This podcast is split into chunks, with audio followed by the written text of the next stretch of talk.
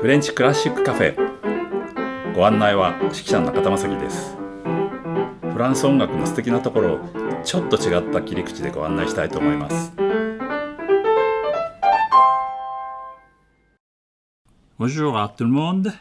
こんにちは、えー、前回から、えー、水をテーマにしてお送りしています、えー、ラベルのね、えー、水の戯れを聞いていただきましたけれども今回は今度ドゥビュッシーですよね、えー、水の繁栄というふうに訳されてるんですけれどもこれは現代ではルフレ・ダン・ローまあ英語で言うと Reflections in the Water みたいな感じになるんですけどね。まあレフレクションっていうのは水に映った姿ですよね。フランス語だとドン・ローというと水の中みたいな感じなんですけども実はそのね水面に映っているような、まあ、そういうことなんですね。それでまああえてその水の戯れとこう続けて聞いていただこうと思ったのは同じ水を題材にしてねその動き方の見方がこんなに違うのかなあるいは同じピアノを使った時に演奏効果としてですね音符の使い方がどうなのかなっていうことをちょっとここでね、えー、涼しげに聞いてみたいなというふうに思うんですね。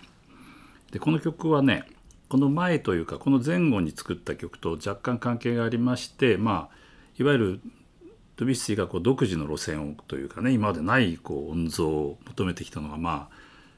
まあ牧神の午後の前奏曲というのがまずあってここでかなりこう衝撃だったわけですね皆さんこう知らない音楽が突然流れてきたと。でその後に書いた「ペレアスとメリザンド」というオペラがあります。えー、ここもですね今までなかったそのパルランドって言ってオペラの「おー」っていう声アリアがない全部ニャンニャンニャンニャンってこう喋ってるような感じでね劇が進行していくというでオーケストラがそこ絡んでですねこういろんな感情を、え表すというね今までなかった形式だったわけですよね。まあそれはそれとしてとても新鮮だったし斬新だったわけです。でその中でもやはりですねこう水のテーマが出てきて一番最初のところもねこう湖のところで、えメリザンドとゴローというまあ主役の2人がこう出会うわけなんですけどそこはやっぱり水の中にこう指輪が落ちるというその水という正体がですねこうとても怪しいことになっているんですよねそういうのにとても役立っています。えー、それからこのオペラの中でもう一つあのメリザンドっていうのはとてもこう黄金色の長い髪を2階のバルコニーからこうふわーっと落としてペレアスが下から「おなんて綺麗な髪なんだ」みたいなことを言うシーンがあるんですね。そのまさにその音楽としてその髪がね長いその黄金色の髪がふわっと落ちていくそれが本当にその音楽になってるシーンがあるんですね。ですからこれは水とまたちょっと違ったまあ言えば分量にしても重さにしても全然違うことなんですけどもやはりそういうことをこうとても上手に音楽にしているという、まあ、ドイツはちょっとそういう意味ではねちょっとまたラベルとは違った感性かなっていうふうに思います。えー、ラベルの方は割とあのこう縦の線がねこう強調されていてどっちかというとあんまり風が吹いてない状態なんじゃないかなっていうふうに僕なんかはちょっと思ったんですけどもじゃあこのドビュッシーの方はどうかなっていうことで音の使い方あるいはそのリズムの使い方がですね随分変わっています。であのこの2曲に共通するのは意外なんですけどもこれだけ音の動きがたくさんあるのにあのいわゆる普天というタンティタンティタンティンとか意外と出てこないえー、このドビュッシーの曲もほんの一部にですねほとんど聞こえないぐらいにしか出てこなくてあとはこう音の連結でですね上下上下の連結と横の連結とでその変化だけでこれだけのこう音のね揺らぎというかですね、えー、水の表情色を表現してるというところを聞いていただくと楽しいんじゃないかなと思います。では行きます。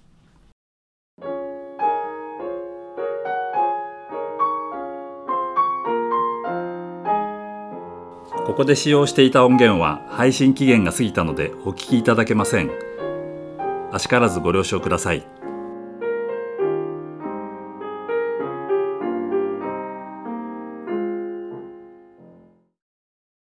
えー、このようにですねあの音符の使い方というか並び方によってね音は上下するのはもちろんなんですけどこう横に動いたりとか動く速度をね全部変えるのは音符の並びなんですよね。音符ってそんなにたくさん種類がないんですよね実はね。なんか本当伸び縮みしてこう聞こえてますけれども。じゃあちょっとここで音符の話をします。まあこう楽譜書く時にですねまずこう白い丸でくるんって書くやつね。あれ全音符って言いますよね。うん。であれは一応こう四分の四だと1234って4拍数えるのが四分音符。その次に白い丸に棒がついて2拍数えるのが二分音符って言いますでしょじゃあなんで二分音符かっていうと全音符の半分2つに分けるって書いて二分音符っていうことになるんですね。ですから英語あのアメリカ語の方はですね全音符の丸の方はホールノート全部ね全音符まさに全音符ですね。で二分音符の方はハーフノート、まあ、半分ですよまさに2分の1。ところがこれがイギリスになると、えー、全音符の方はセミブレイブって言ってですねセミってことはなんか少なそうでしょ？だからこのブレイブって実はこの全音符の倍の価値があるちょっと古い時代に使った音符があるんですね。こう宗教曲なんかにこう四角いあの音符が出てきたりするでしょ？最後わーって伸ばす時ね、うん、あれがブレイブって言って、えー、実は全音符の倍伸ばすんですね。ですからイギリスの場合はその全音符になった時はそのブレイブの半分ということなんですね。ややこしいでしょここ、うん、めんどくさいですよね。でね今度フランスに行きますよ。そうするとこのフランスの方はこの全音符の丸い白い丸のことをですねロンドロンドですね。ロンドつまり丸いと、う。ん、丸い音符でただロンっていうだけなんです。ロンまあ女性名詞ですからユンロンドって言ってこれが全音符になっちゃって今度は二分音符ね。まあ白丸ですよね白丸に棒ついてますよねでこれはねブランシュって言ってね 白いっていう 白いっていう名前の音符になっちゃうんです。じゃあ今度は四分音符に行きますよ。四分音符は全音符が4つ伸ばすとしたら四分音符は黒い丸1個ですからまあ1拍伸ばすってことですよね。だからアメリカの方ではこれはクォーターノートって言います。だからまあ4分の1ですよね。全音符に対して4分の1。でもイギリスはこれまたややこしくてここから全然違う名前になってクロシェットっていう言い方になるんですね。これだけ全然違うんです。じゃあフランス語はどうなるかというと、ユヌノワール、黒い丸、黒い音符。フランス語分かりやすいでしょ？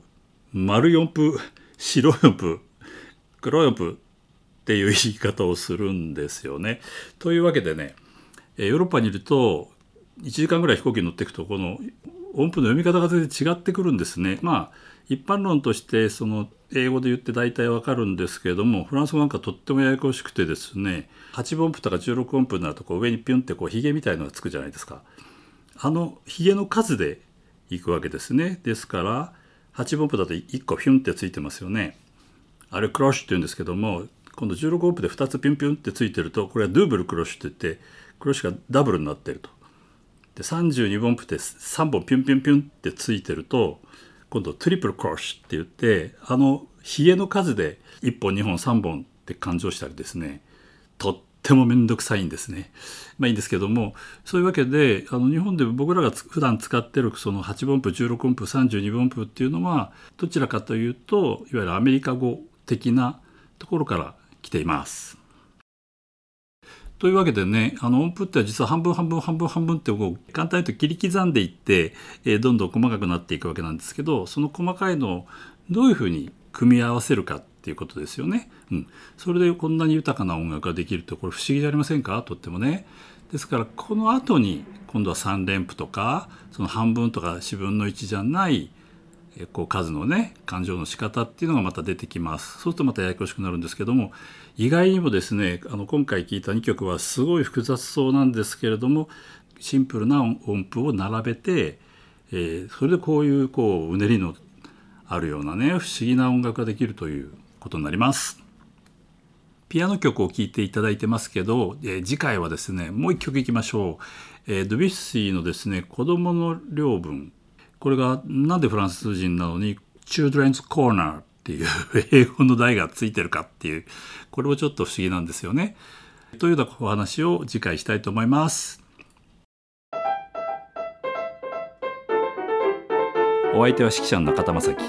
提供は笹川日出財団でお送りしました。ではまた。